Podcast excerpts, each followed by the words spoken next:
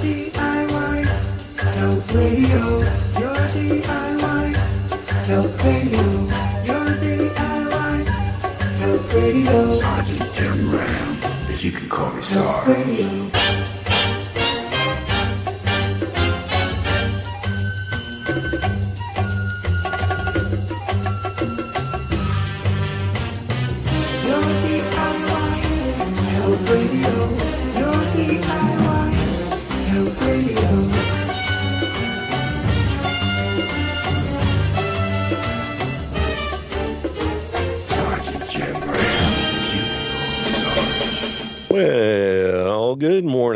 To Your DIY Health here on the Truth Frequency Radio Network and simulcasting on Spreaker. It is Tuesday, December 27th, 2022, uh, two days after Christmas. Hope everybody had a great holiday and uh, just got a little relaxing time in with friends and family and all that good stuff. well, I'll tell you what, here it was uh, uh, below zero, uh, cold, snowy, and all kinds of funky stuff but we didn't let that dampen our spirits. Had a great day and uh, recovering quite well. Thank you very much. anyway, this program is meant to provide natural healing information only and is in no way meant to replace the advice of a competent medical professional, assuming you can find one. I search for and present to my listeners natural modalities that simply assist and augment the body's ability to heal itself. The body wants to fix itself, the body knows how to fix itself. It has a God given innate ability to do so. The only thing is missing is the raw materials. And when you put those back into the mix, stand back and wait to be amazed because your body's going to do some really cool stuff. Now you can visit my website at yourdiyhealth.com. That's Y O U R D I Y, like do it yourself, health, H E A L T H, yourdiyhealth.com. There's all kinds of information there. All the products we talk about are there, including the Iteracare device, which is featured prominently at the top of the homepage. And uh, the new 2.0 version is now available. They have slightly redesigned it. I think uh, improved some things and considerably uh, moved the switch, and I hope improved the switch because that was one of the biggest problems that we've seen most of the time. If there's an issue, it's the switch. So hopefully they got uh, got that addressed with the new models, and of course the price went up. So now they are 350.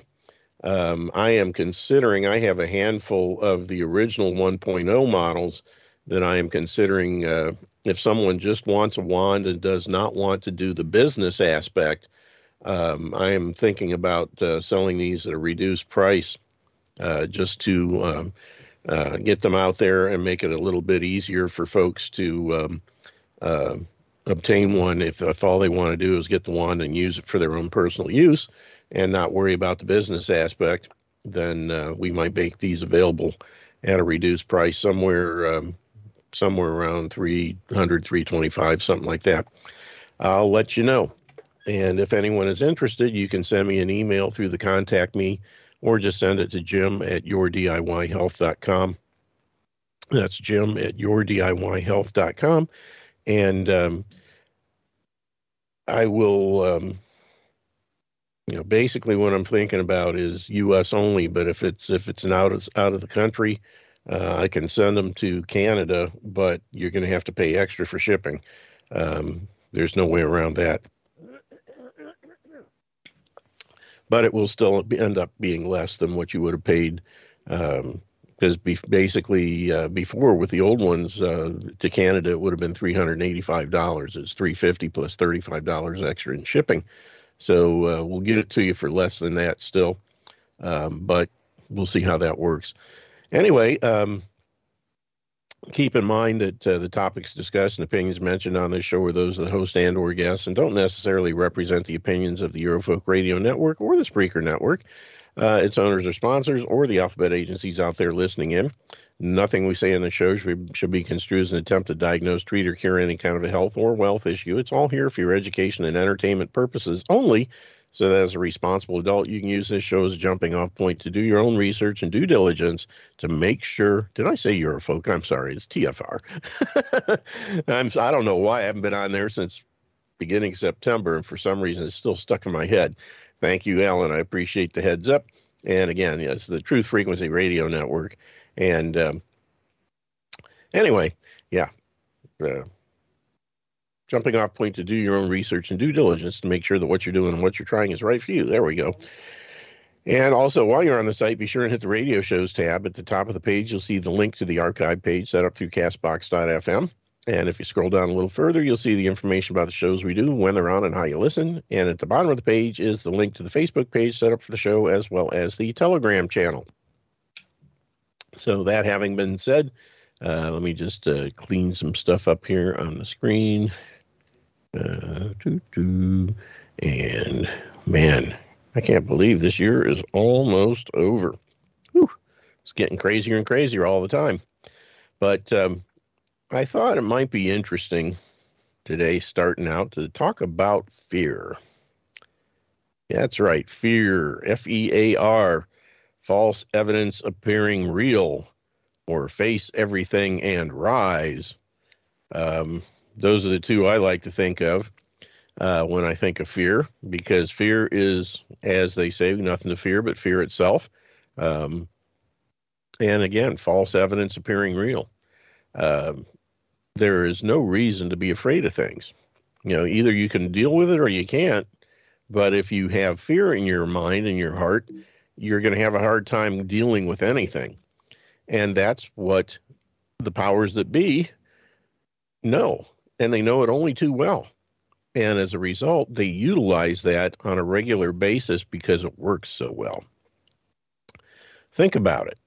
You know, all the ads on TV, they're they're selling you drugs. You know, I'm talking about the pharmaceutical ads, and of course, you know, the U.S. and New Zealand are the only two companies in the world that allow direct consumer advertising by drug companies.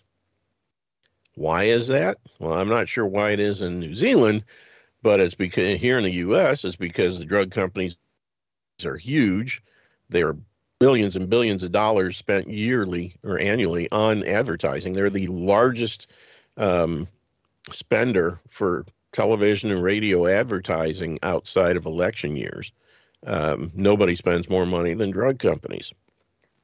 And as a result, nobody spends more money lobbying in Capitol Hill and the state houses than do the drug companies. So they pretty much own the legislatures of this country.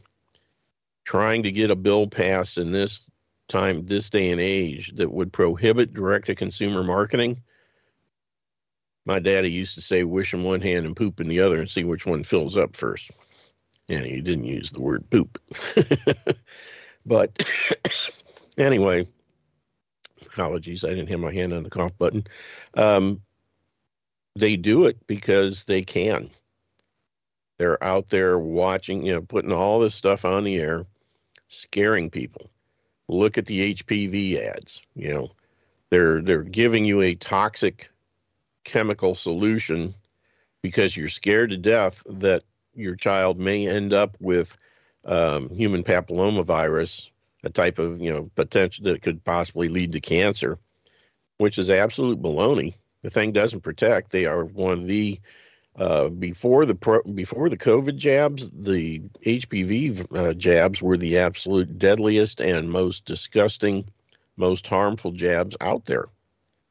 Um, with the exception of maybe some of the uh, early um, smallpox ones, but uh, present day stuff, HPV is one of the nastiest things. Not the not the illness, but the shot. one of the nastiest things you could give yourself, and they still have not only females but males taking these things. It's unbelievable. And I didn't get a chance to listen to it before the show, but I think it's uh, will probably paint a picture. I've got a uh, compilation of um, prescription drug advertisements, and I'm just going to play this and see if it gives you an idea um, it says it's raising awareness to the dangers of prescription drug abuse. Uh, if you have leftover excess medication, safety, you know, how to dispose. I don't know if this is going to do a good job or not, and if it's not, I'll stop it ahead of time. But uh, like I said, I didn't get a chance to listen to it. I just caught it right before the show. But let's listen a little bit here and see what we see.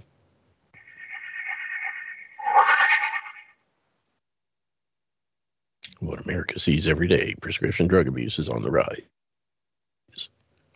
Abilify, Vyvanse with Advair, Crestor, Cymbalta, Enbrel, Humira, Intermezzo, Levemir, Flexpen. Lyrica, ADHD. It's my depression. COPD, But your erectile dysfunction? Bad cholesterol. Depression. moderate to severe plaque psoriasis, Middle of the night insomnia. high blood sugar in adults and children with diabetes. fibromyalgia, chronic widespread pain. It's not for everyone. Crestor is not for everyone. Not work for everyone. Not for everyone. Ask your dermatologist. Call your doctor. Talk to your doctor. Ask your doctor. Ask your doctor. That's between you and your doctor. Talk with your doctor. Ask your doctor. Ask your doctor. Ask your doctor.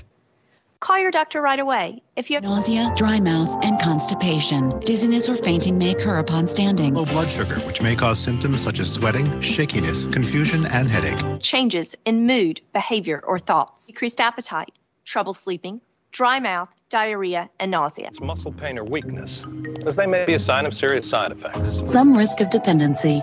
Driving, eating, or engaging in other activities while not fully awake without remembering the event the next day have been reported. Common side effects are dizziness, sleepiness, weight gain, and swelling of hands, legs, and feet. Abdominal pain and yellowing of the skin or eyes. New or worsening depression or unusual changes in mood or behavior. If your depression worsens or if you have unusual changes in behavior or thoughts of suicide. You have a higher chance of pneumonia.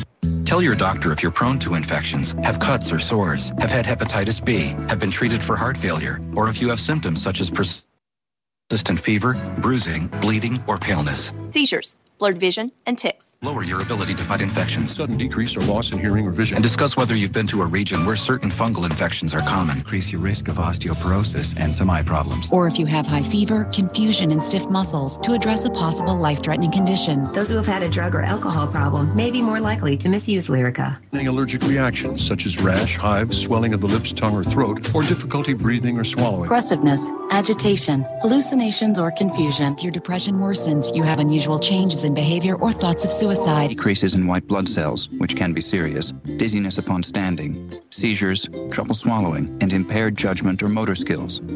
Or swelling, trouble breathing, rash, hives, blisters, changes in eyesight, including blurry vision, muscle pain with fever or tired feeling. Headache, upset stomach, delayed backache, or muscle ache. To avoid long-term injury, seek immediate medical help for an erection lasting more than four hours. Serious allergic reactions such as body rash, trouble with breathing, fast heartbeat, or sweating. Chest pain, shortness of breath, or fainting. New or worsening mental illness has also occurred while taking stimulants. Lower your ability to fight infections, including tuberculosis. Or if you have uncontrollable muscle movements, as these could become permanent. High blood sugar. Taking it with NSAID pain relievers, aspirin, or blood thinners may increase bleeding risk. Severe liver problems, some fatal, were reported. Of high fever, stiff muscles, and confusion to address a possible life threatening condition. Allergic reactions such as shortness of breath or swelling of your tongue or throat may occur and may be fatal. Worsening of depression, including risk of suicide, may occur. They may cause serious allergic reactions or suicidal thoughts or actions. In some cases, extreme high blood sugar can lead to coma or death. Sudden death, stroke, heart attack, and high blood pressure were seen in adults taking stimulants like Vyvanse. Elderly. Okay, we're going to stop it there. Sudden death, stroke, extreme high blood pressure. You know, that's the, the thing. They first scare you with whatever condition you're afraid that you might have. And then they present their solution the drug that has side effects of death, stroke, and so many other things. And people still, it's like they, they hear the, the first two parts. They hear the scary part where you got this nasty thing and you need to do something about it and ask your doctor but they never seem to hear all the side effects death, stroke, and all the other things. Many times, because the uh, person reading those things is reading at 99 miles an hour, and it just sort of you know floats through your head, you just automatically dismiss all the things. It's just like when you sign up for a piece of software and you click you agree, but you never read it. Who knows what you're agreeing to, but it's usually not good. Um, but then, when that drug doesn't work, they come up with another one, especially in the depression area. How many times, if your antidepressant isn't working, try this one? If it isn't working, why should you be trying another one that's not going to work either? Especially when depression is a nutritional deficiency situation, as are virtually all the other things. You know, the thing, all these uh, so called solutions, which are nothing more than a drug that poisons biochemical pathways in your body and um, never fixes anything, only uh, depresses symptoms and usually depresses the person taking them as well. But they suppress symptomology and they have a boatload of negative side effects that come along with them. And you have to take one of these drugs or more for each condition you're dealing with. Doesn't it make more sense just to give yourself a broad spectrum nutritional approach where, regardless of what the problem is, simply giving your body the 90 essential nutrients appropriate for your body weight and maybe a couple of add on things uh, if you're dealing with like um, bone and joint issues or uh, blood sugar issues or something like that. A couple of natural things that don't have any negative side effects, but not only will they help with your, you know, high blood pressure, but they can also help with other things like macular degeneration or arthritis or who knows what else. You know, without any negative side effects like death or stroke. As a matter of fact, they will prevent death and stroke in many cases. One of the lawsuits that Dr. Wallach filed against the FDA was to be able to make the qualified health claim that supplementing with essential fatty acids will virtually eliminate the risk of stroke. Yeah. Why not take things that get rid of problems instead of cause more problems? But, you know, we don't have billions of dollars to sink into television ads every year to educate the public. We have to do it by word of mouth, one person at a time. And, or if we're lucky, more people are listening to this show, they get a little bit bigger dose. But um, the the effect that the billions of dollars spent every year by these drug companies to literally scare the crap out of people. And like I said, this is just with prescription drugs. Then, when they really want to boost in their uh, their bottom line, they roll out something like SARS-CoV-2 or COVID-19, and lots and lots and lots of toxic bioweapons that they call vaccines.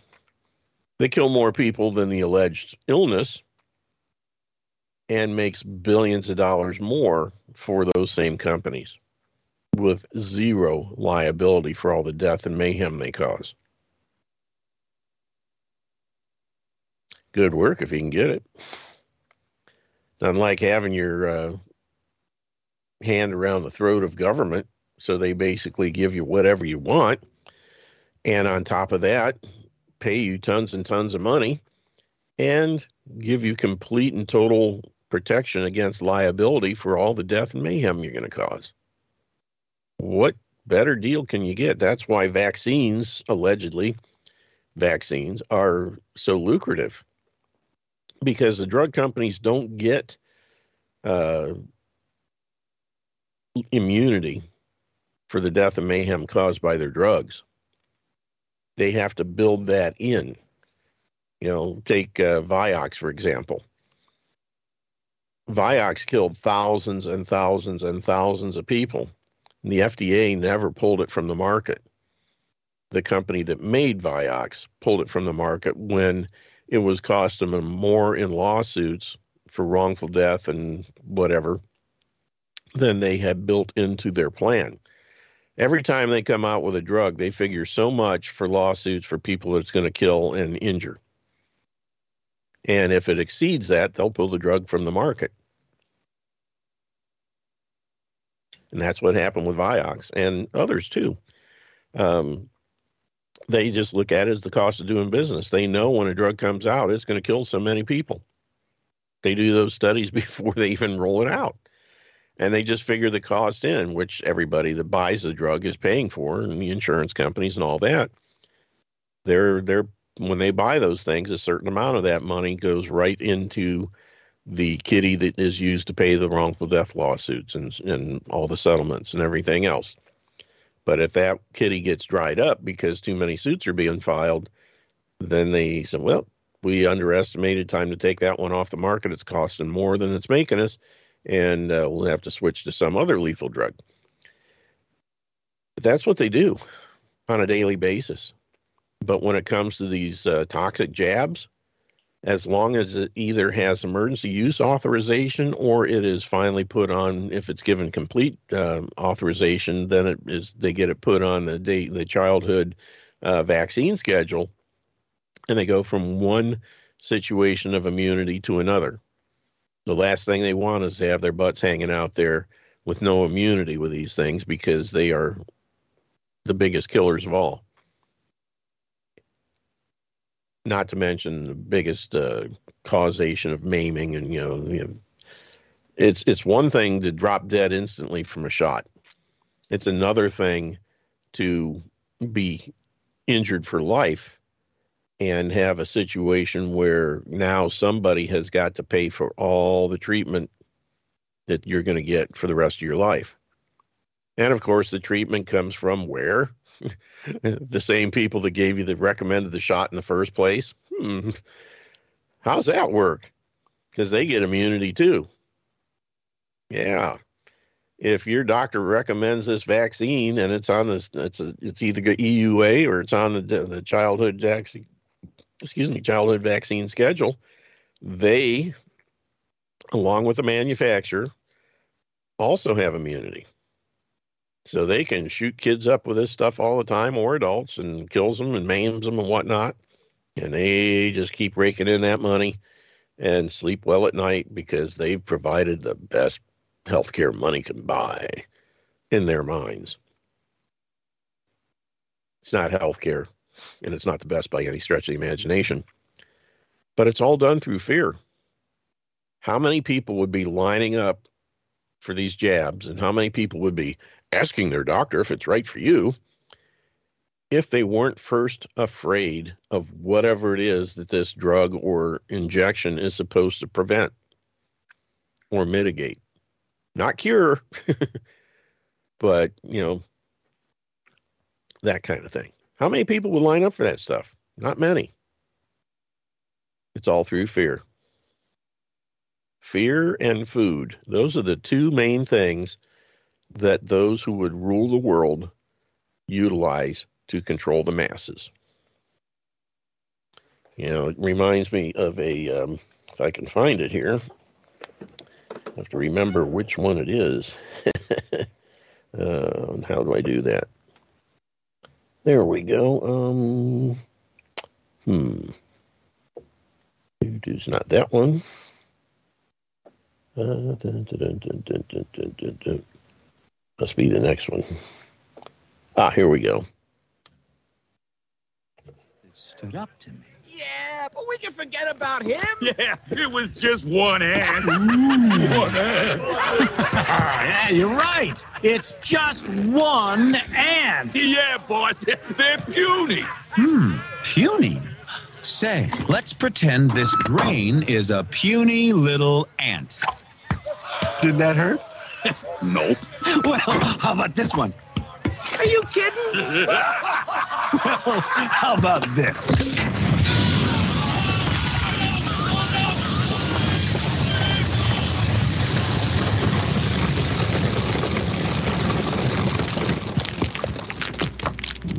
You let one ant stand up to us, then they all might stand up. Those puny little ants outnumber us a hundred to one. And if they ever figure that out, there goes our way of life. It's not about food. It's about keeping those ants in line. That's why we're going back. Does anybody else want to stay? Yeah. There you have it. And that works not only just in drug companies, but uh, government. You know, look like uh, what happened when people were standing up against the uh, face diapers and the uh, socialist distancing, the mandatory injections. First, they try and scare you to death oh, if you don't do this, people are going to get sick. You need to do it to help your neighbor. And of course, the generally dumb public, the masses, buy into it. And of course, everybody wants to be on the winning team, which is one of the reasons they always, you know, keep playing the sports. You got the football, basketball, baseball, and all the rest. It's programming people to want to be on the winning side. And if you're on the side of government, generally you're on the winning side. And everybody else is the bad guy. And they look down their noses at you, even though they're idiots and have done no research whatsoever to uh, back up what they're doing. They just automatically believe what they're told by government, by the medical uh, cartels, and everybody else, and go along with things. And you end up with a situation where the one or two that stand up get stomped down rather quickly to keep the rest of those ants in line. And that's one of the reasons they don't have complete and total control over us as of yet, because there are so many people in this country that still have firearms. And that's it for this segment. We'll be back in three minutes. We'll continue on. Stick with us. We'll be right back.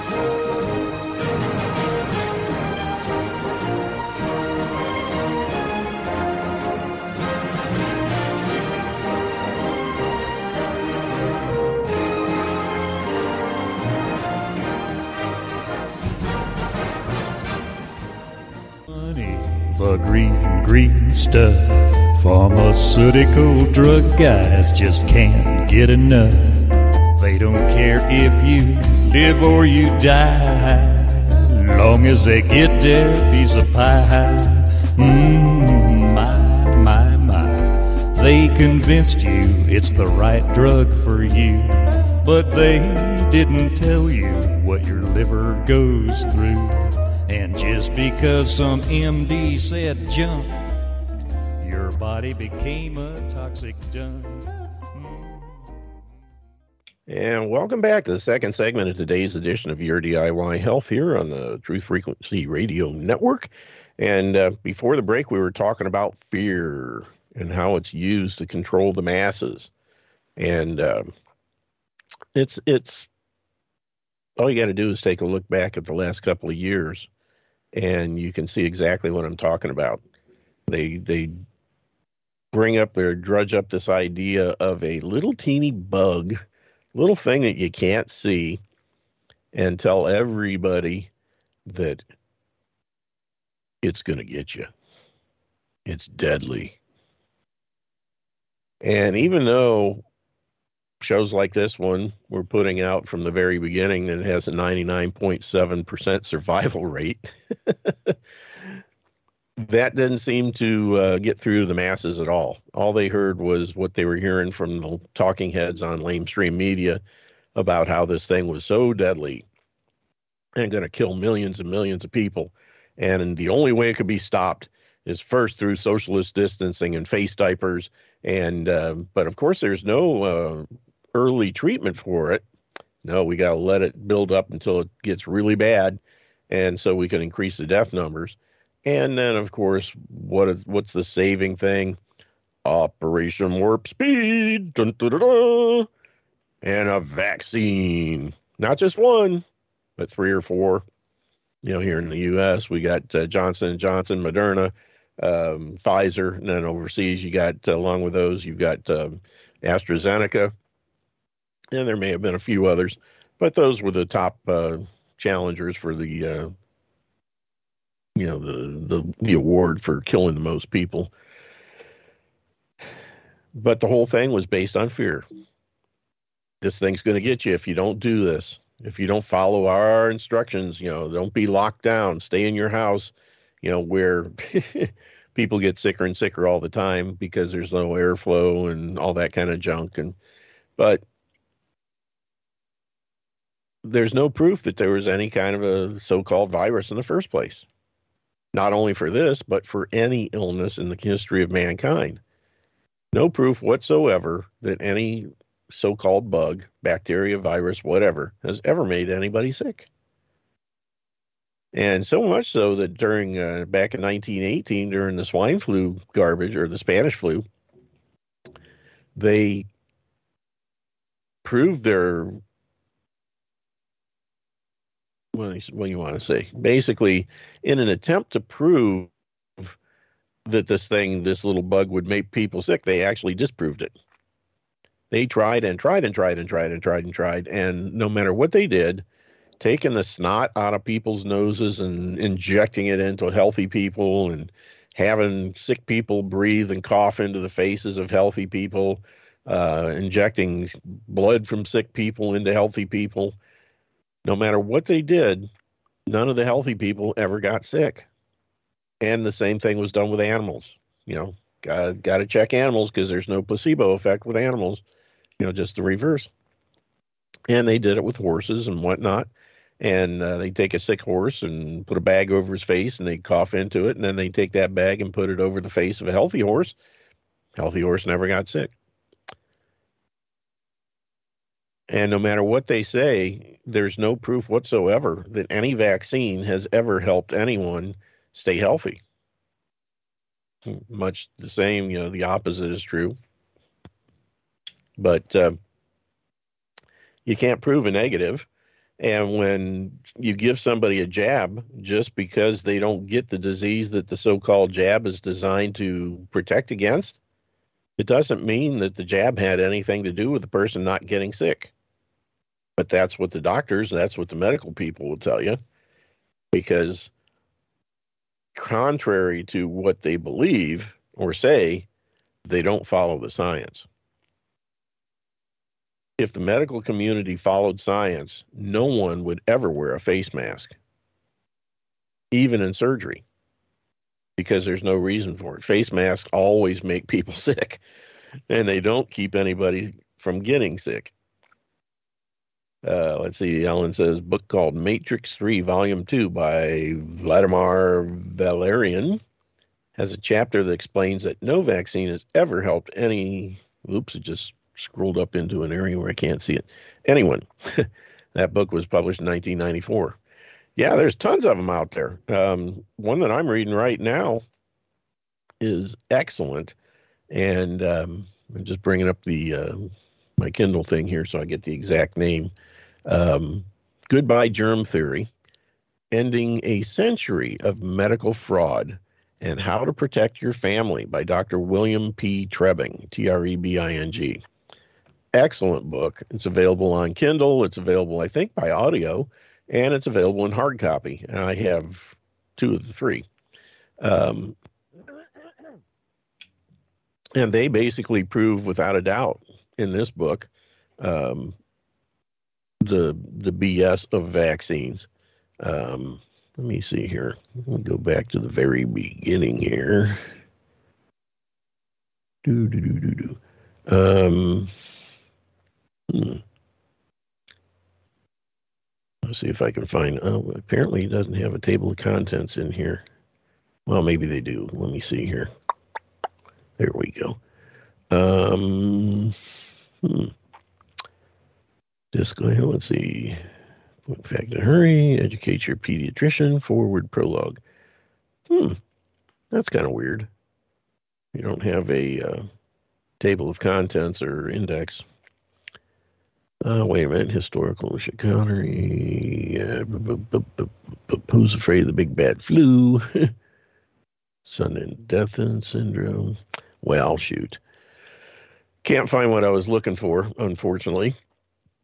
But um, in that book, they cover all the history of the so-called, you know, from Edward Jenner on, and prove the disprove the theory that you know he came up with that bugs make you sick and um, look at Béchamp's uh, theory, which is more along the terrain area, where it's not vaccinating the fish, it's cleaning up the fish tank, uh, so to speak.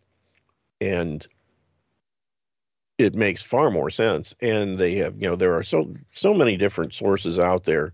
Uh, one of which that uh, thank you uh, unplugged for turning me on to them is uh, Space Busters if you go to either, I think BitChute has them and uh, and Rumble.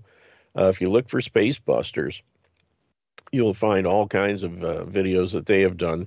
One of my favorites is called um, "The End of the Germ Theory," And it's about two and a half hours long, but they go through all kinds of stuff discussing um, how they have tried and tried and tried and tried to prove the germ theory, you know, that germs make you sick, and they've never been able to do it.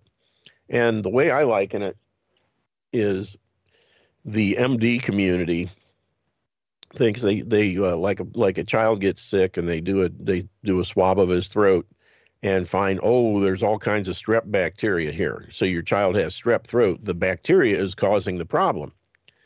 But the funny thing is is they never do a swab of the of a healthy kid that's not say they have a sore throat and all this junk.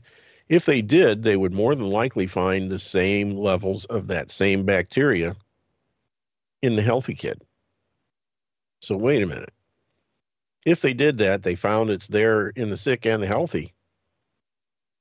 How can you say that it makes you sick if the healthy kid's got it and he's not sick? Hmm. That's why they don't check the healthy kids because it would shoot a hole in their theory. It's those things are always there because bacteria have a job to do in the body, and that's clean up the environment. They go along and eat dead cells and stuff, which are referred to as viruses and uh, or exosomes. They eat those things and basically clean things up. They're not there to make you sick. They're there to keep you well. And that's the the way I liken it is uh, the same kind of person that thinks germs make you sick would look at a fire scene, you know, m- numerous fire scenes, and every time they see a fire scene, they see firemen running around. Therefore, the firemen caused the fire. Or maybe the firemen are there to put the fire out, which is what we know takes place usually. There are some situations where firemen are little pyromaniacs and they start a fire just so they can go be a hero and put it out. But, you know, in in most cases the firemen are doing the right job. They're putting fires out that somebody else started or were accidental. But that's the, you know, the medical community presents it as there is only one possible explanation for all these little uh, bacteria to be running around, and they must be making you sick. But wait a minute. Maybe they're there cleaning up the mess. Maybe they're always there. You have to look for them in times other than when someone is sick, and you might see a different picture there's something to think about. You know, next time you go to the doctor and have a a, a, a strep swab done, ask, have you ever done this on somebody who didn't complain of being sick and having a sore throat? And if they say no, say why not? You know, maybe those things are there when the person's healthy too, or not sick anyway, not presenting with symptoms. You know, most people are never healthy; they're just symptom free but that's another show. But the thing is, is people will, you know, get scared. Oh, you've got strep throat. Sounds like a terrible thing. You must take these antibiotics for X number of days. Don't miss a one, or you're they could come back on you. So you're killing the very bacteria that are there trying to clean things up. Gee, there's a good idea. Or when you've got a fever, you know, I'm not talking about super high like 106, 7, whatnot, but, you know, 102, 103. There's there's a reason the body will have a fever. It's to help fix you. And of course, the doctors will give you stuff to reduce your fever. Why? Well, when you figure doctors are in business to make money, not to make you healthy, if they give you a fever reducer, then there's a good chance that the illness will continue longer and they'll make more money. Hmm. Never thought of that, huh? but in the same time, they'll say, oh, if that fever gets too high, it could be dangerous, so we must reduce it now. Fear. It's always fear. You're diagnosed with cancer. Doctor says, if you don't do exactly what I say, you're going to die. When in fact, if you do exactly what they say, you probably will die because everything they do with cancer is wrong. It's insanity. You know, and that's why I keep saying anybody who goes to an MD for anything other than a trauma case is taking the wrong dog to the hunt. Because virtually everything else is caused by nutritional deficiency, including cancer. And if you put the nutrients back, the body knows what to do and it fixes itself. Seen it over and over and over and over again. Had a lady sign up in my downline years ago who, when she came to us, she had cervical cancer. And a month later, after taking the supplements and getting rid of the bad foods, guess what? She didn't have cervical cancer anymore. Now, I'm not saying that this stuff cured her. What I'm saying is when you get rid of the bad things and put in the good things, the stuff that the body's designed to function with, it knows what to do and it will fix itself. And that's exactly what's going on. And it happens over and over and over and over. People, the MDs deny the wisdom of the human body, the human body's ability to fix itself if given half a chance. On the other hand, the MDs, their ability to kill you given half a chance. They will. Go to my website, yourdiyhealth.com, click on the support info tab, and at the very top of the page, you'll see death by medicine. And it's an old document. The numbers are much more increased at this point. Um, but it's a document that shows that the number one cause of death in the U.S. and most industrialized countries are MD directed medical treatments. and now cancer is even separated out because it's got its own thing, uh, its own category now. Because it kills, you know, not the cancer itself, but the cancer treatments kill so many people. Yeah. Why on earth would you give somebody poison to get rid of cancer that will more than likely kill the patient before it kills the cancer. That's the common uh, wisdom of the MDs in this day and age. Now, remember, these are the same people that brought you leeches and bleeding. You know, they killed uh, President Washington. Old George had a, had basically a fever, you know, probably seasonal flu and the wisdom of the MDs at the time, we must bleed all the bad humors out of him. And they bled him so much that he didn't have enough blood left to carry on his life. They killed him. And the MDs just trade one stupid thing for another. You know, assuming that a tumor is the cancer when it's nothing more than a symptom. The cancer is a systemic problem throughout the body and it manifests itself in a little tumor.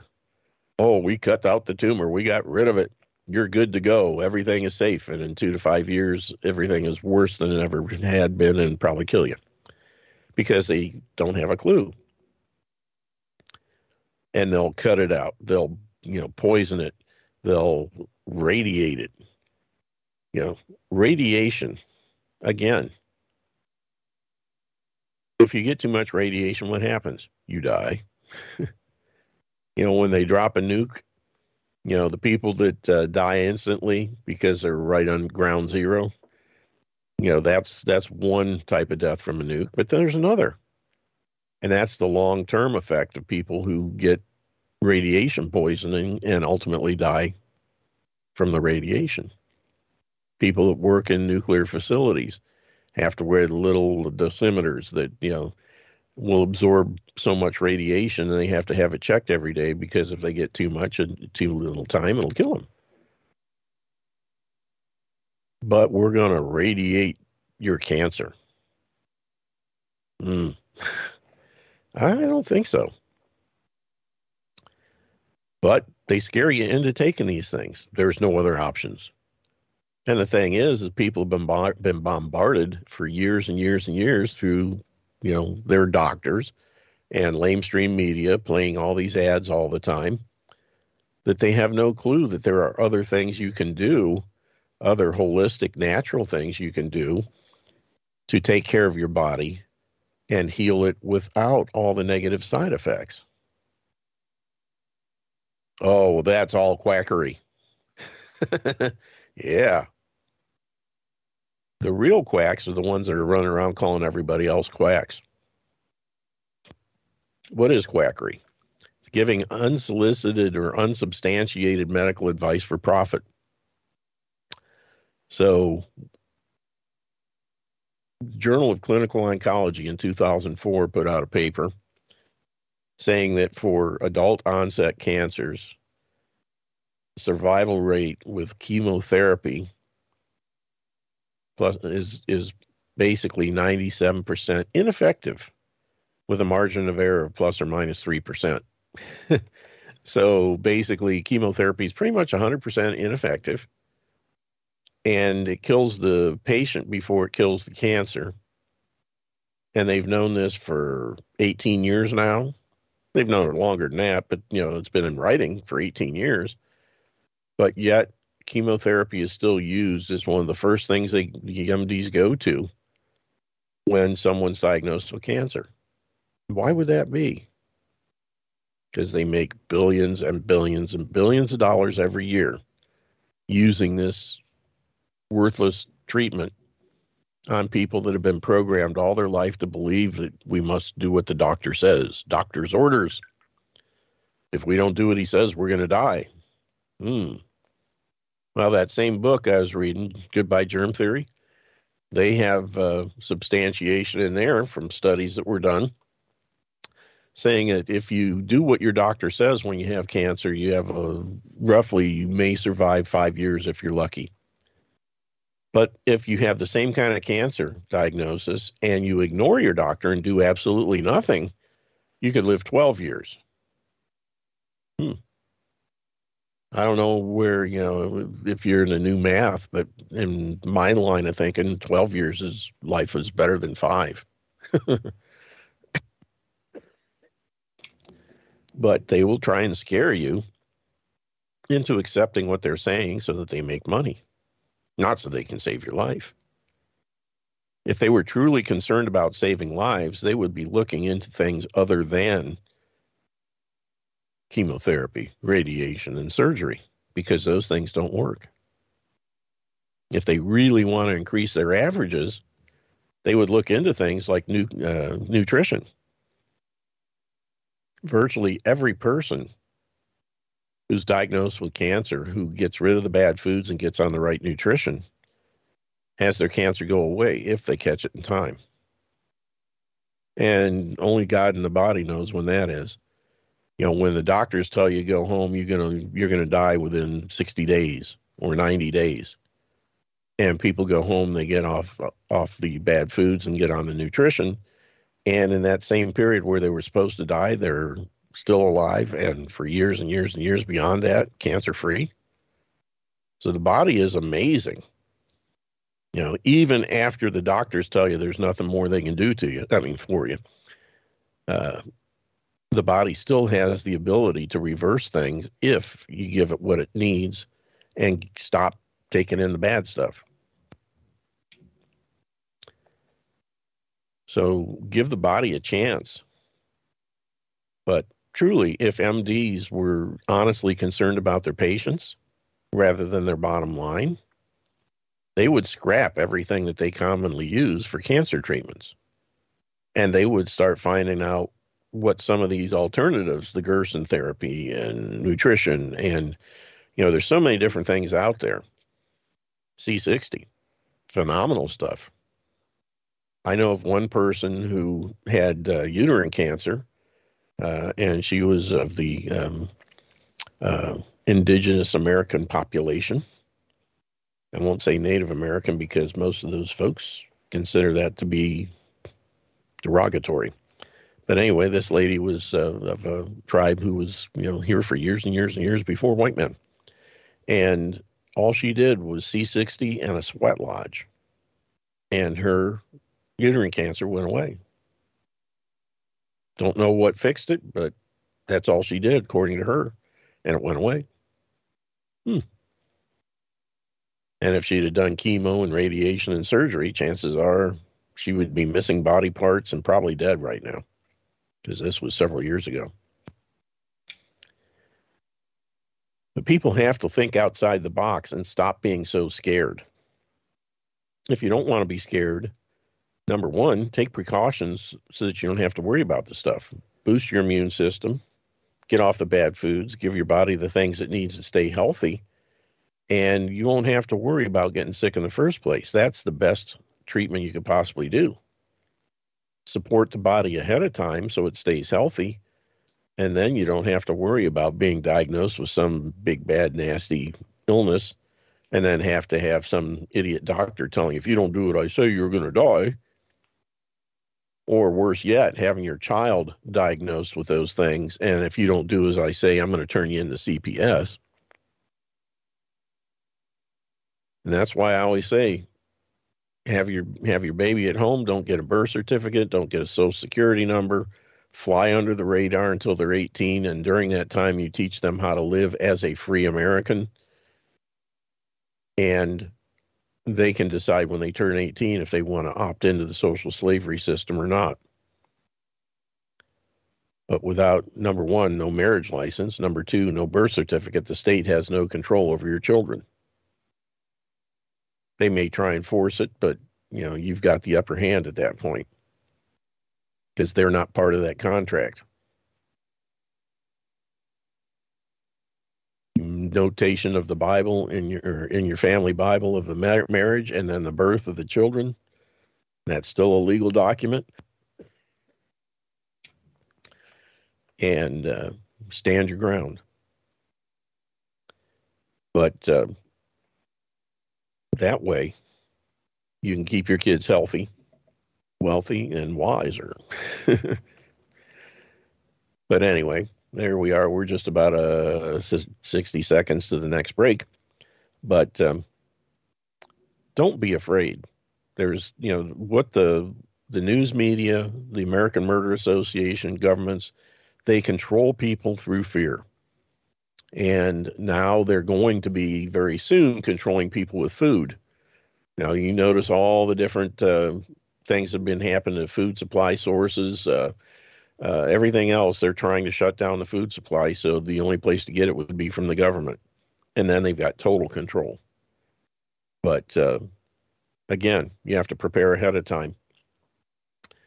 If you do that, you don't have to worry about the fear and all the other things they're doing to control you. So uh, keep those things in mind. And uh, when we get back from the break, who knows where we'll go. but don't be afraid. And with that, uh, the music's going to start here in a few seconds. We'll be back in three minutes at the top of the hour with more Your DIY Health here on the Truth Frequency Radio Network. We'll be right back.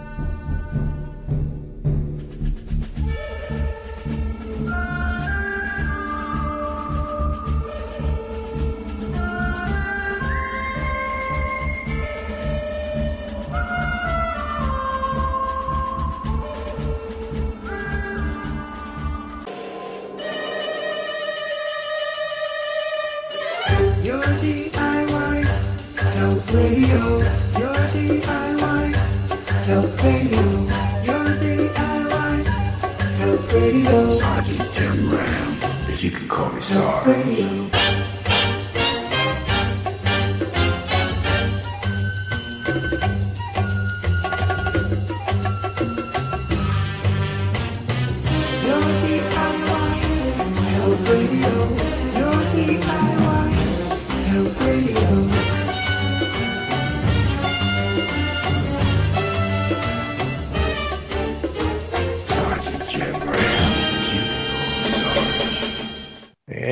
Welcome back to the second hour of today's edition of Your DIY Health here on the Truth Frequency Radio Network. I'm your host, Sergeant Jim Ram, retired. You can call me Sarge.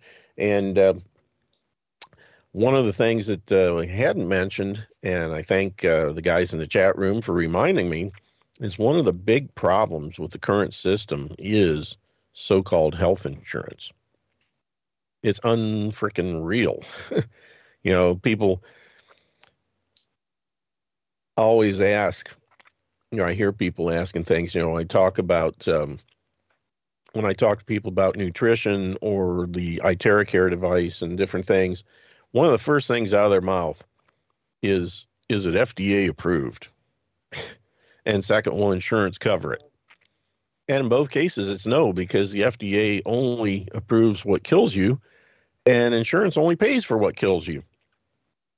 They are not going to pay for something that will extend your life, that will make them have to pay longer, potentially, and doesn't make tons of money for the medical community or big pharma.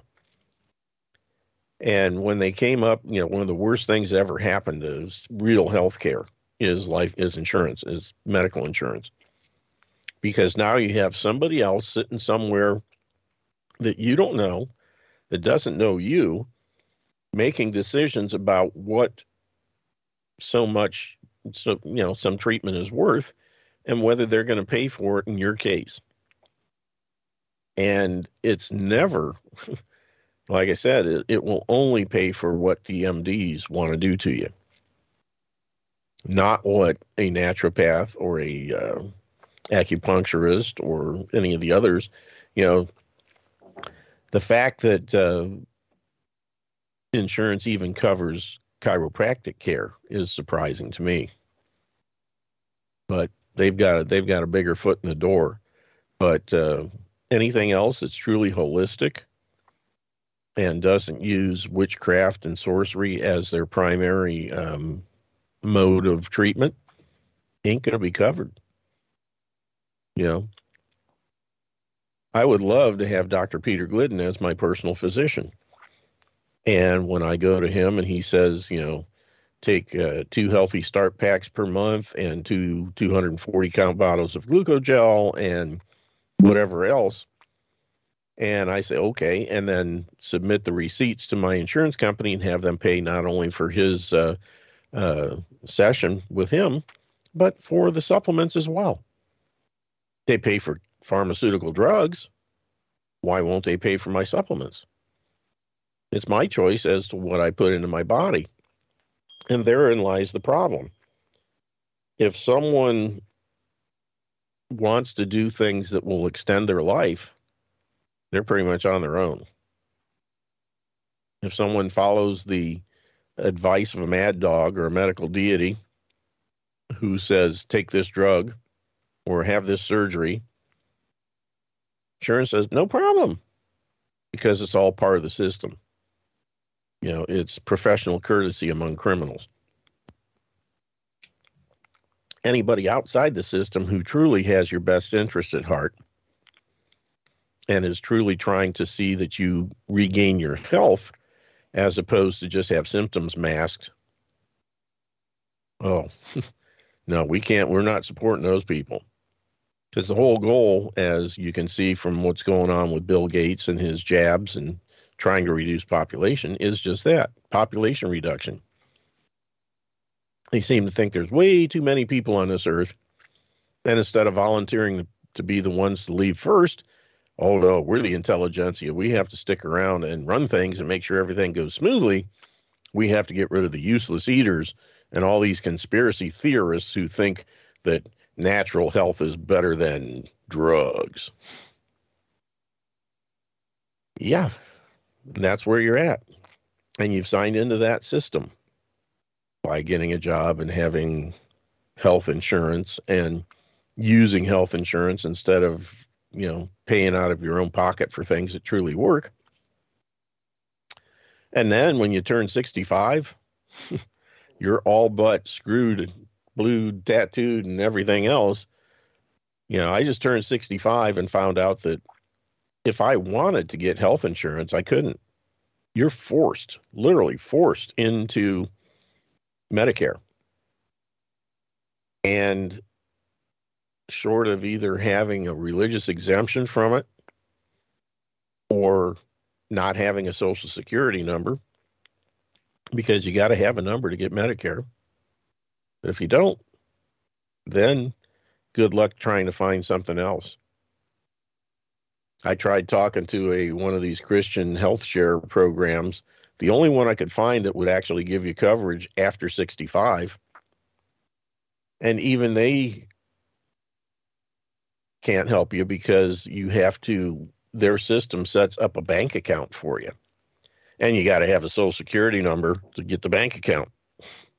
Technically, you don't, but there's another argument to be a pain in the butt to try and, you know, fight with these people. It's absolute insanity what's being forced you're, you're forced into. And then, of course, when you're 65 and all you can do is have Medicare, well, guess what? They only provide services from people that are going to kill you. It's end of life type stuff. It's not supporting your life. Last thing they want to do is take somebody who's 65 and make them live to be 80 or 90 or 100. No, we got to get them out of the system as soon as possible so we can stop paying retirement and Social Security and all this other stuff. Yeah, that's the way the system's designed. Up in Canada, they're just, yeah, we'll give you this and this and this. And then at this age, you have to just sign up for euthanasia, assisted suicide. Hey, there you go. It's all about getting rid of people. But yeah, it's it's nuts. The whole thing is a scam. And right now, I'm without any kind of medical coverage. Yeah. Um, I let my uh, stuff lapse with the pension board years ago, and then they stopped providing it. And now, unless you have some, they call it a qualified life experience, where you then become eligible to get coverage again. And if you don't have one of those things, you're screwed. Makes no sense whatsoever. You know, I paid into the system and I should be able to get it out anytime I want it. But it don't work that way. The whole thing is geared towards getting people dead. and the way I look at it at this point, if I, you know, the only thing, you know, the nice thing is, you know, Medicare would cover um, trauma cases. If I get hit by a bus or shot or something like that, you know, I end up in the hospital. That's what Medicare would cover. Um, all the other stuff, the Part B and all the other things, is the crap that I don't really want. You know, doctors' offices and insurance, you know, uh, drugs and treatment for that kind of stuff because I'll never go there. So Medicare, I guess, in and of itself is not bad because it covers the things that I would actually use an MD for. But and and the nice thing is, is, is supposedly it's free. yeah, right. And um, whether I'll be able to get it or not, I don't know. We'll have to see. But the thing is, is try getting something other than that. It's next to impossible. And even if you can, it won't be free. You're going to pay an arm and a leg for it. And they're still only going to cover MDs. So at this point, the way I look at it, if I end up in the hospital, no habla. They can pay, if they can give free coverage to every single person that comes across the border illegally, then by golly, they can. I'll just put it this way: I ain't paying for it. And the thing is, is insurance and drugs are two of the things that have caused, driven the cost of healthcare sky high. I was following. Uh, I follow some people who are, they call it cruisers. They're basically people sailing around the world. And um, this one couple or family is, uh, well, a couple of weeks ago they were in uh, Saudi Arabia, I believe it was, and the wife mother had um, some dental issues. She needed a a root canal, and a root canal here in the U.S. even after insurance I think the last one I had, I think I paid like fourteen hundred dollars for after insurance.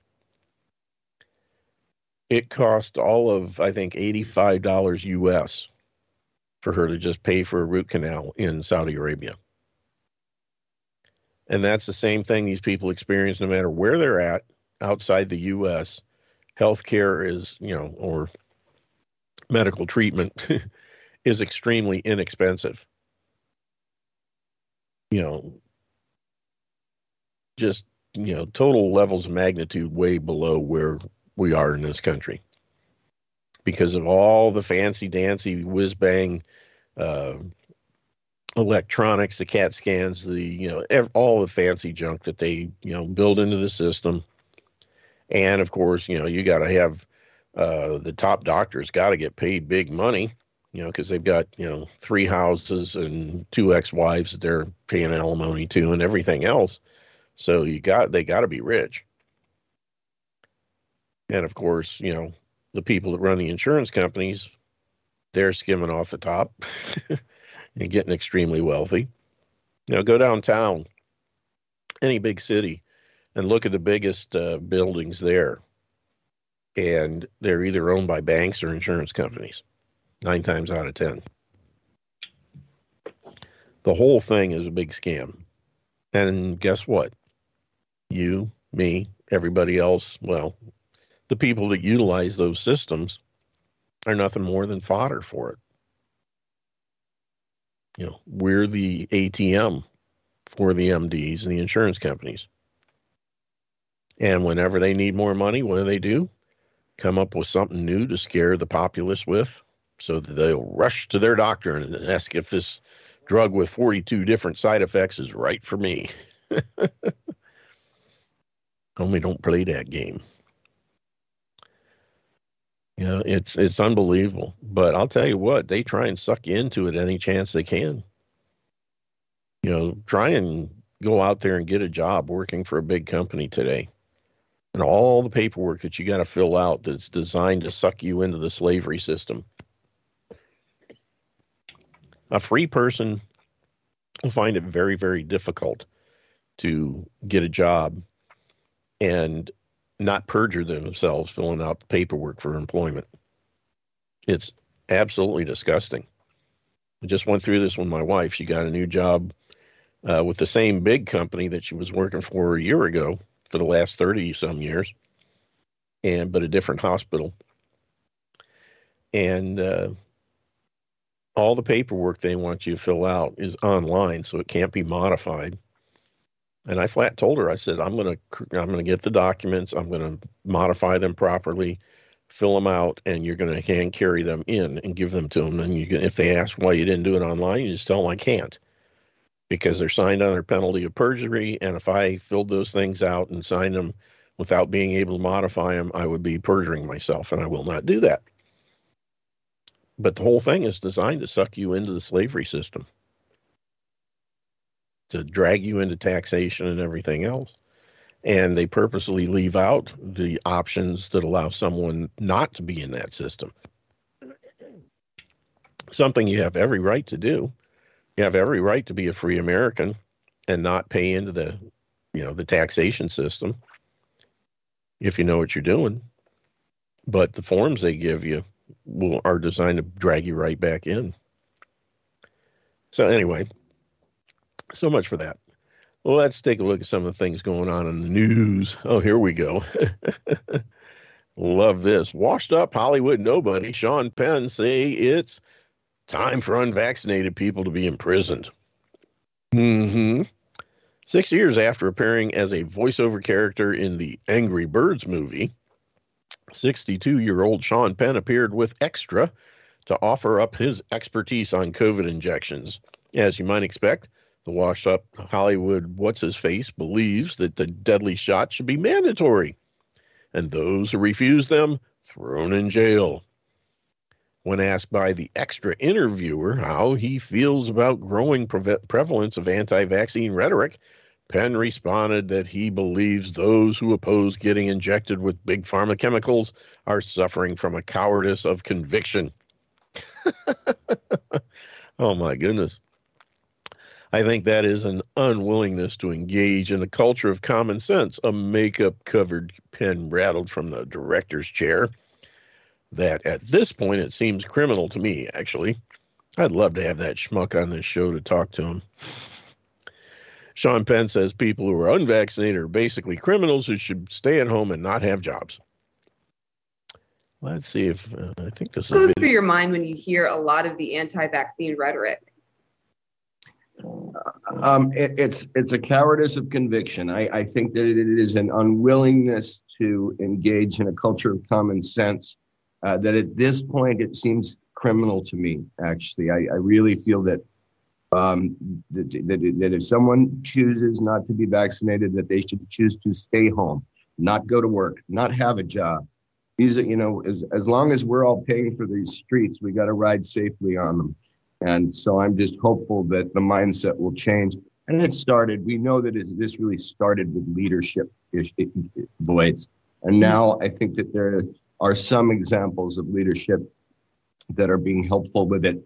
Uh, but we really got to get everyone else, every, every, everybody on the same page. And I think the CDC should be much more clear.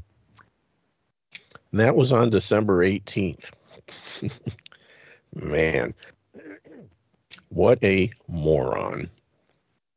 And again, you know, this is people who are touting the party line, who have done absolutely no research whatsoever, and are basing what they're doing on that four letter word fear.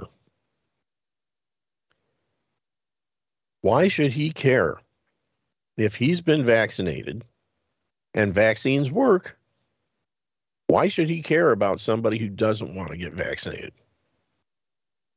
If all the rhetoric, all the propaganda is correct, which we know it's not, but if it was, and that's what they believe, then there should be no problem with someone choosing to be unvaccinated because it affects only them. And then they have, well, their their get out of jail free card on that one is, well, there are other people who can't take the vaccines for one other reason or another, and you're in, directly affecting them and possibly making them sick. Well, again, that's considering the lie of asymptomatic carrying or transmission, where you're not, you don't have symptoms, you're not sick, but somehow or another you can make somebody else sick, which has never happened. But that's the lie that they push. And to that, I say, prove it.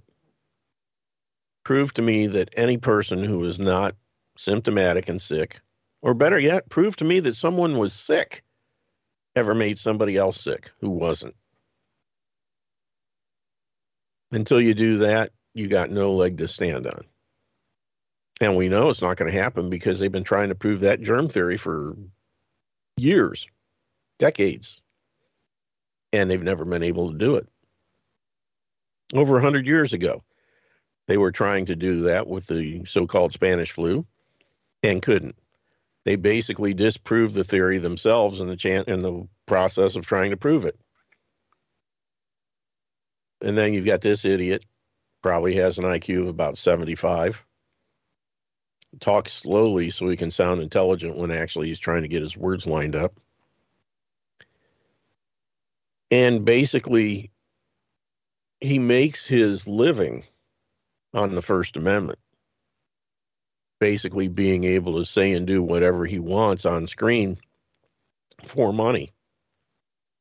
But at the same time, he waves that banner in one hand and craps on it with the other. I have rights, but you don't. I have the right to say and do anything I want, as stupid as it can be, and I agree he does. But at the same time, you don't have the right to bodily autonomy. You don't have the right to make decisions for yourself because he's smarter and he knows what's best for you. And you shouldn't be able to have a job and you shouldn't be able to come out of your house because the brilliant Sean Penn talking about common sense who has no common sense. Otherwise, he would realize the idiocy of his argument. I'm injected, so if you're not, you're making me unsafe. There is no common sense around that at all. Hence, again, I say, what a moron. I really feel that if someone chooses not to be vaccinated, that they should choose to stay home, he said, not go to work, not have a job as long as we're all paying for these streets, we've got to ride safely on them. well, guess what, bub? I hope you got the real jabs and not the placebos. So we won't have to listen to your brilliance for the next, you know, within the next few years. You'll just be one more of these died suddenly statistics. All these people out here that were saying how stupid we are for not taking the jabs. The next thing you know, Oh, so and so died suddenly. Cause unknown. Hmm. Yep. The sooner those statistics increase, the more kind of sooner the level of common sense will increase. And so I'm just hopeful that the mindset will change. Sean Penn thinks that opposing vaccines means you lack imagination and understanding of anything that's helpful to the human race. Well, on the other hand, most of the people that refuse to take these things have done a boatload of research and know how dangerous they are. And then the people that take them and espouse the, the virtues of vaccination have done no research. They just believe the, the lying propaganda coming out of Fauci and company. And we're supposed to think you're wise and take your advice? While Penn says he is encouraged by the fact that the current leadership, what leadership? I'm talking about President Poopy Pants, presumably the Biden regime, seems to be on board with maintaining unquestioning allegiance to the vaccine industry and its wares. He worries that not everyone is on the same page. Thank God. if everybody was on that page, the book would burn. Penn is never shy about his uh, love for vaccines, having appeared numerous times in the past to advocate for their becoming mandatory. Well, screw you, John Penn. This is one of those things that should be mandatory, Penn declared in the past, comparing vaccine injections to a driver's license, another thing that is totally unlawful, that everyone should have to get in order to live. No. Unless you are operating on the roads for commercial purposes, you don't need a driver's license. Another lie that people have been taught. Resistance that's just based on a certain kind of lack of imagination and understanding of anything that's helpful to the human race. Oh, the greater good. Sounds like a real communist there. I've become very frustrated by that, he told Yahoo Entertainment last year. But I can only work within my own bounds and say that for me, it should be mandatory. Well, for you, that's your choice. But for other people, it should not because other people have rights to make their own choices. Penn's latest statement came on the heels of new scientific study revealing that the vast majority of people testing positive for COVID and later dying are those who got injected with at least the first round of primary shots. Many of them were also boosted before they perished. Yeah, check that common sense. The people who are getting sick and dying are all the ones that got the shots. So everybody should get them so more people can get sick and die. Right, Sean? We can no longer say this is a pandemic of the unvaccinated, since Cynthia Cox, vice president of the Kaiser Family Foundation, following the release of the study. Perhaps, excuse me, perhaps Penn missed the memo about this study before getting his face painted with appearing on entertainment news. Or perhaps he is simply a vaccine zealot who believes that all others should be forced at gunpoint to convert to his religion. I'd go with that one. Time to send actors that fly to war zones and pick up orphans and smuggle them back to California for ritual sex abuse to jail and the execution room, one commenter wrote, referring to allegations that Penn and other actors are not so secret pedophiles. Angelina Jolie flew over there also to make an appearance, and Ben Stiller suggested another.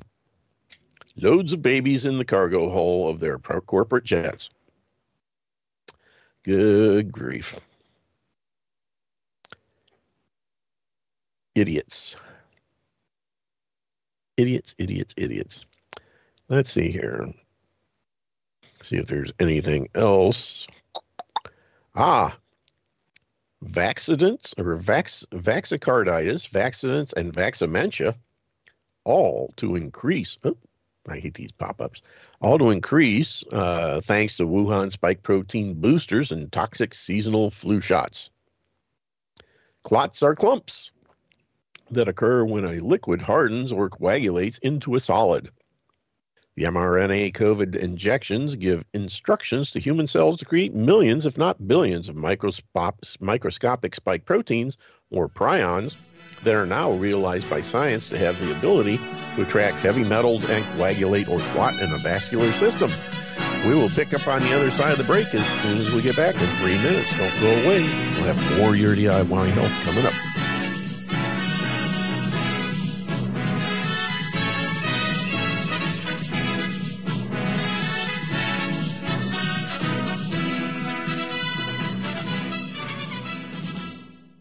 Turn on your TV and all you ever see is Ask your doctor if it's right for you and me. So when you ask your doctor, what do you think he'll say?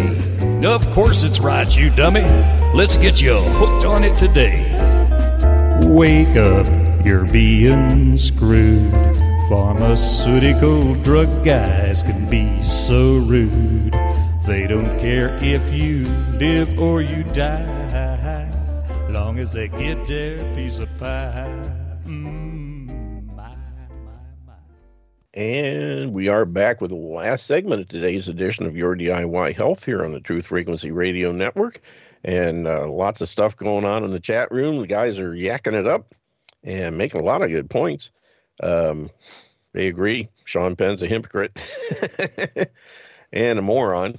And the thing that gets me is the people that hang on every word from idiots like Sean Penn or whoever you want to, you know, even uh, what's her chops, uh, Jennifer Aniston. I used to have the biggest crush on her when Friends first started. Oh my goodness!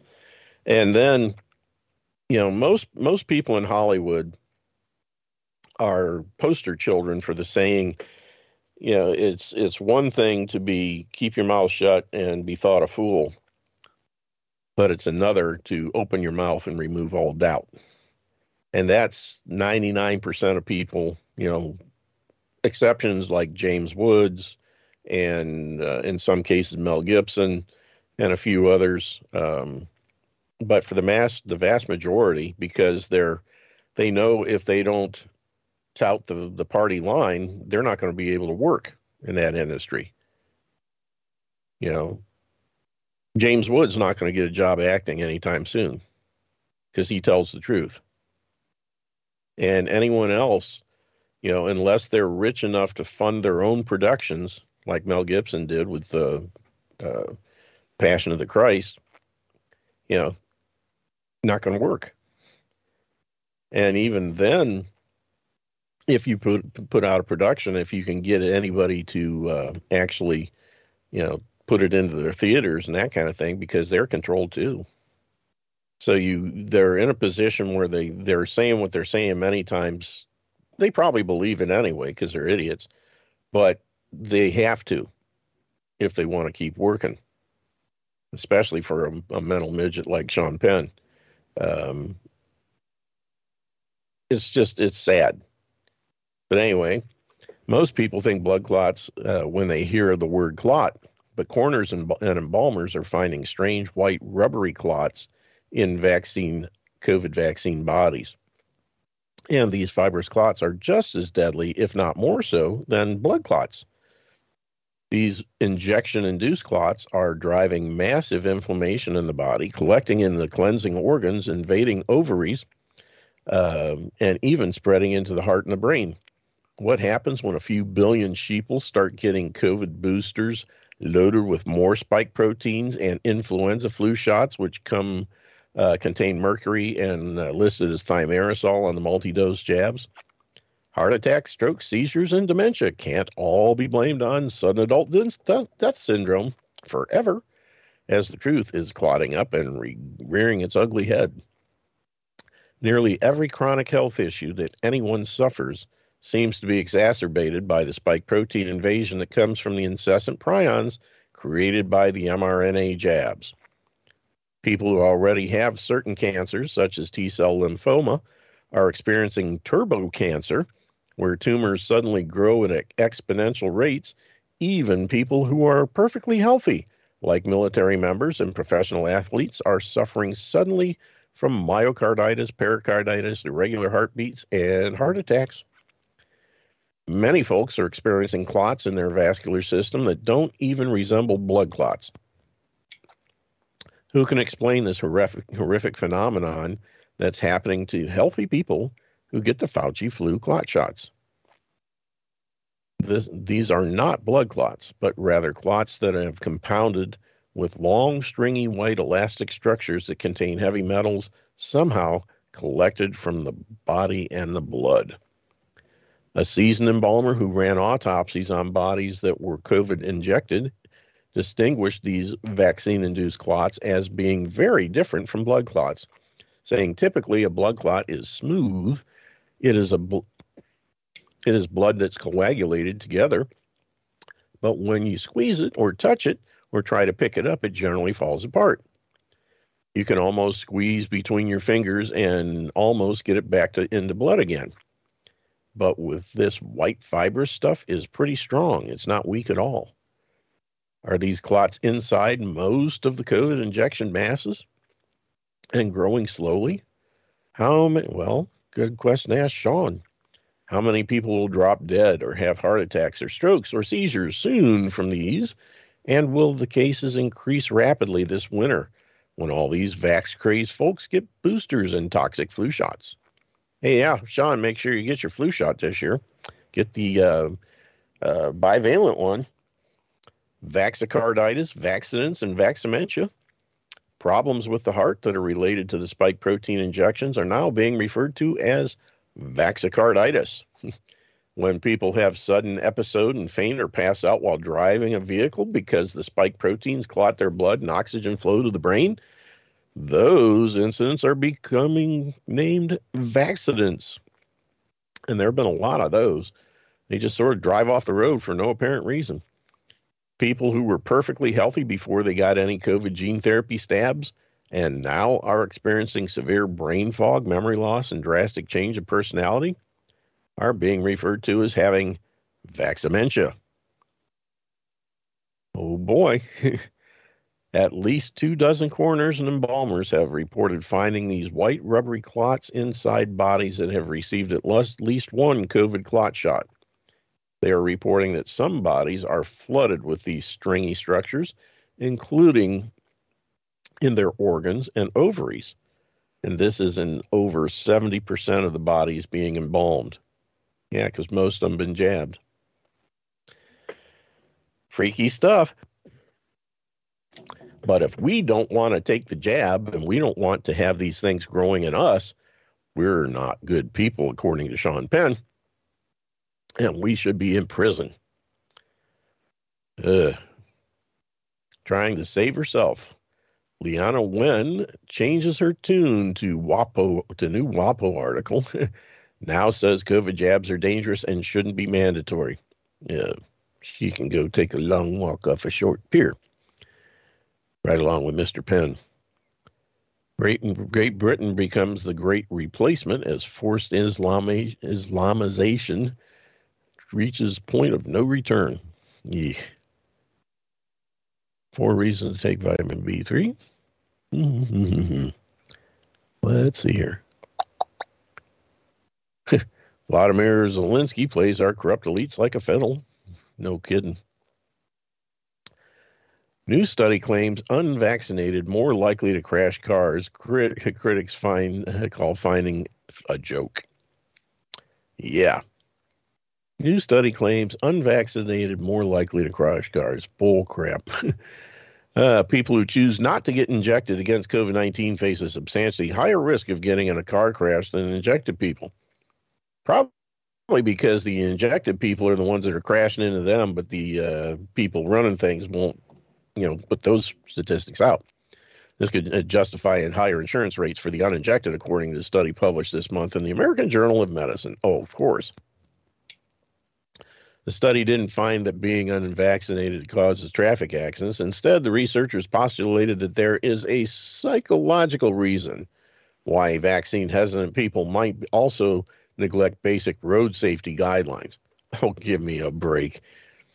John Campbell, PhD, a nurse educator and comedian and political commentator, Russell Brand, were among the critics who took issue uh, with the study, citing its flaws and questioning the motives behind doing such a study.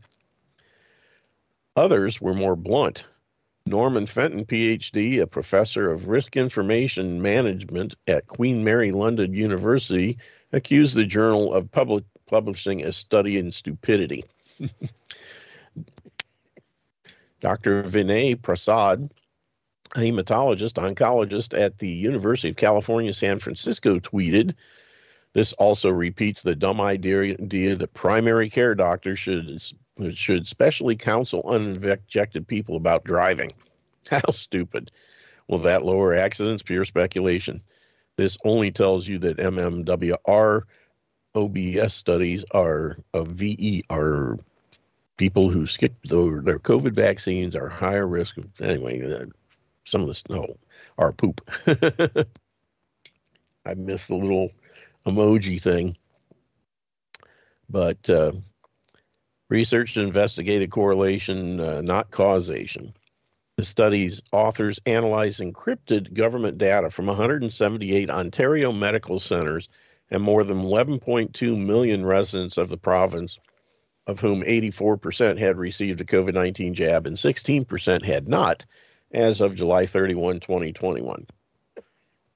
Among the study cohort, 6,682 people needed emergency care because they were involved in a serious car accident, either as a driver, a passenger, or a pedestrian during a one month period the researchers analyzed. Uninjected people accounted for 25% of the traffic accidents, 1,682 cases, meaning that they had 70, uh, 72% increased risk of accidents relative to those who had taken the jab. How are they coming up with those numbers? When researchers adjusted for other variables such as age, sex, socioeconomic status, and other medical conditions, the relative r- increased risk for the uninjected dropped to 48%. Researchers said their findings are significant because a relative risk of this magnitude exceeds the safety gains from modern automobile engineering advances and also imposes risk on other road users this is clearly a case of they're trying to do anything they can to demonize the uninjected and make them pay more or get off the roads or whatever the case might be. What a bunch of bull. Although the authors noted that study did not investigate or demonstrate any causal link between being uninjected and risky driving, they proposed several possible causes. Yeah, they're speculating, blowing smoke out their butts from a correlation they found. They uh, thought that there could be a distrust of government or belief in freedom that contributes to both vaccination preferences and increased traffic risks. Oh, give me a break. Other explanations, and the researchers said, might be misconceptions of everyday risks, faith in natural protection, antipathy towards regulation, chronic poverty, exposure to misinformation, insufficient resources, or other personal beliefs. the authors conducted that COVID inject uh, concluded that COVID injection hesitancy is associated with significant increased risk of a traffic crash. And awareness of these risks might help to encourage more COVID injection.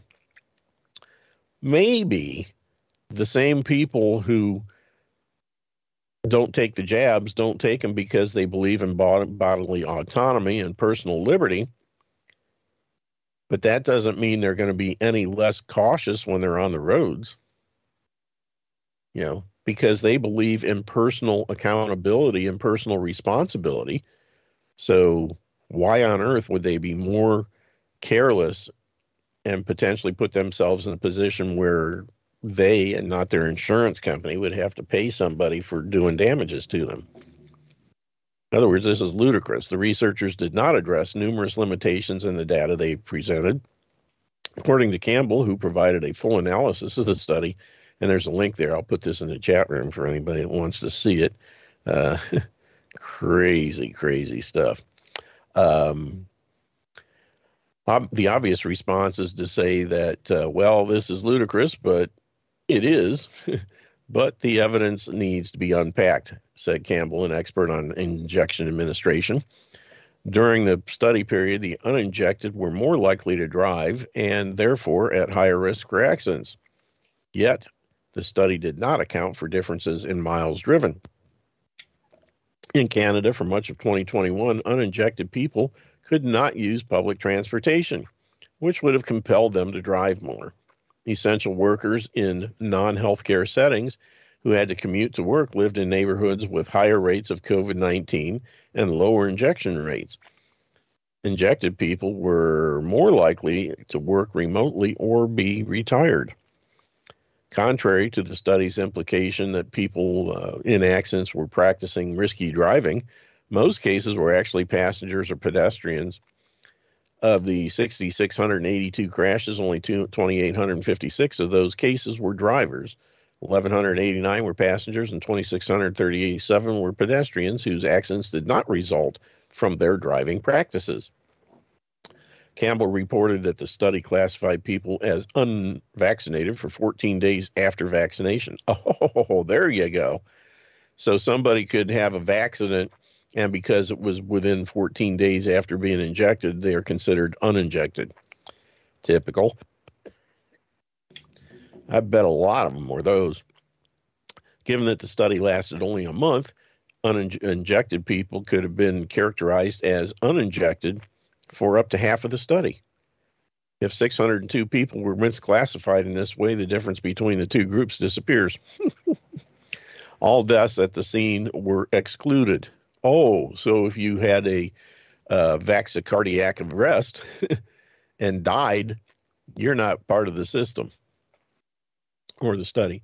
If a cardiac or other event, possibly vaccine related, caused the accident, it was not included in the study, Campbell said. Oh, yeah, let's just take out all the things that might swing it the other way. Major statistical flaws make up a make study a joke. In the Twitter thread, uh, Dr. Claire Craig with the UK's Queen's College, University of Oxford, called the study a joke, pointed to major statistical flaws. The researchers undercounted unvaccinated people because they compared two sets of data the number of people who went to the hospital after an, an accident and the number of people in the government uh, vaccination database.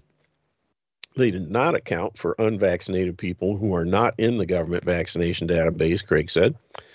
Undercounting uh, unvaccinated people skewed the numbers, so it appears that the unvaccinated people were at consistently higher risk for every condition they measured for. Oh, good grief. Let's see here. Dr. Claire Craig on Twitter. Uh, you still see an increased risk of people with dementia who are not vaccinated uh, and highly likely to have been pedestrians. You also see a lower risk for the old, those with diseases of the old, and those who had COVID. Using their same methodology, you could estimate that the unvaccinated had a higher rate of anything giving to charity, recycling, buying the most Christmas presents, whatever you want, when the levels are actually the same because the denominator is artificially small. Health data and the rise of biodigital surveillance. Oh, goody, here we go. According to the study footnotes, researchers assessed a large governmental data, data set held at the Institute for Clinical Evaluative Sciences, which they use to analyze risk by correlating vaccination status with socioeconomic information, detailed healthcare records, and other data. All the stuff that people shouldn't have on you. they concluded that the, obser- the observed risk might also justify changes to driver insurance policies in the future. According to a recent investigation by ProPublica, health insurance companies are increasingly collecting vast amounts of information to determine insurance costs on an individual basis. Another reason I don't have insurance. ProPublica reported with little public scrutiny, the health insurance industry has joined forces with data brokers to vacuum up personal details about hundreds of millions of Americans, including, odds are, many re- readers of this story. The companies are tracking your race, education level, TV habits, marital status, net worth. They're collecting what you post on social media, whether you're behind on your bills, what you order online. When they uh, feed this information into complicated computer algorithms that spit out predictions about how much your health care could cost them. Companies outside, I should be able to get health insurance for nothing then. Because uh, companies outside the narrow scope of Health Insurance Portability and Accountability Act, or HIPAA, which prohibits healthcare providers from disclosing protected patient information from data brokers to period tracking apps. Can all uh, can can and do legally sell people's health related information from information about their surgical procedures to their health uh, mental health conditions these practices can help the industry boost profits by avoiding coverage of for sick people but they are also part of a broader trend towards digital surveillance and control through the mass collection of people's personal data and the creation of digital IDs. Plans for digital IDs have been in the works for several years, but they've gained traction during the pandemic. Good grief. The ID 2020 Alliance, founded in 2016 with seed money from Microsoft, Accenture, PricewaterhouseCoopers, the Rockefeller Foundation, Cisco, and Gavi, Vaccine Alliance founded by the Gates Foundation, claims to adv- advocate in favor of ethical, privacy protecting approaches to digital ID. No such thing. With the mission of providing digital IDs for people worldwide, yeah, and with them in control of all of them by 2030. Digital IDs would be tied to biometric data, demographic information, medical records, education data, financial data, and more, and could be turned on or turned off at the whim of the people running things. That's my extra add on there. This year, Bill Gates announced 200 million more funding for digital ID projects globally. Even prior to the COVID 19 pandemic, these organizations advocated for using health and immunization records as a way to scale up digital IDs, an idea they also promoted at the World Economic Forum in Davos. Governments have already begun to use people's data, health data, to manipulate their behavior. In January, Quebec announced that it was planned to place a significant health tax on unvaccinated people. During the pandemic, vaccine passports were widely required for access to public spaces. Last month, leaders of the Group of 20, or G20, issued a joint declaration promoting a global standard on, on proof of vaccination for international travel and calling on uh, for the establishment of global digital health networks that build on existing digital COVID 19 vaccine passport schemes. That sucks. Vaccine passports, digital identities, social credit systems, and central bank digital currencies together can form a system of digital control, computer scientist Aman Jabi explained in a recent interview with Z Media. Such a system depends on data collected through surveillance cameras, smart devices, and the increasing use of biometric data for everyday transactions. According to Brand, this is why it is all the more concerning that we are seeing that we are seeing again through the process of commerce and convenience new technology introduced that will give centralized big tech resources such as uh, which as you know are deeply interpreted or interpolated with political and government agencies the ability to garner more of your data. Warning about the conditions of the study, he continued. In so, in a sense, you could see how a story saying that people who didn't get vaccinated are causing car crashes, while there are new investigations into the efficacy of those vaccines that were, as I recall, quite aggressively pushed, uh, means that we uh, oughtn't be uh, marching open hearted with our trousers down into the arms of data capture organizations, even if they are saying that they are ultimately going to offer us other services. There is enough evidence to suggest that these big tech platforms and data capture giants cooperate in coordination with the government to push an agenda that is not beneficial to anybody but themselves. Imagine that. And what does it do? More control of the masses. And if you don't get a shot, you're more likely to have a car crash. Let's throw a little more fear into it. Yep. Good grief. Oh, man. Hundreds of thousands of parents in the U.S. having their children kidnapped by the state at a rate that doubled in six years. Mm-mm-mm-mm-mm. Innocence destroyed. Graphic content. Kelsey Smith Briggs, a two year old murdered after nine months of documented abuse while her real dad was in Iraq. battered to death in the guardianship of CPS. Two year old baby. ProPublica teamed up with NBC News to publish an investigation into families who lose their parental rights through the child welfare system and often never get their children back. The title of the report is The Death Penalty of Child Welfare. In six months or less, some parents lose their kids forever. Put that in the chat room. Good heavens. The focus of their investigation was the length of time it took before the state terminated parental rights. Again, why does the state have any authority whatsoever over the rights between the parents and the children?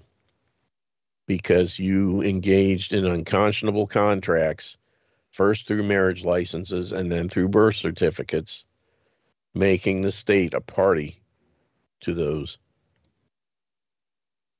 groups or things, whatever, institutions. Based mainly on a 1997 law passed by President Bill Clinton, the Adoption and Safe Families Act. As we have published many times over the years uh, on our medicalkidnap.com website, this law released federal funding that actually encourages states to take children away from their families rather than encourage safe families. And while the Clintons are usually blamed for this horrendous law, it was the Republican led Congress under Newt Gingrich that passed this law and delivered it to President Clinton to sign. So the guilt extends to both political parties, as usual. And that's it. We're out of time. Good grief. We'll be back uh, Thursday, same bat time, same bat channel. Take care, everybody. It's the only place to have you live. We'll see you soon.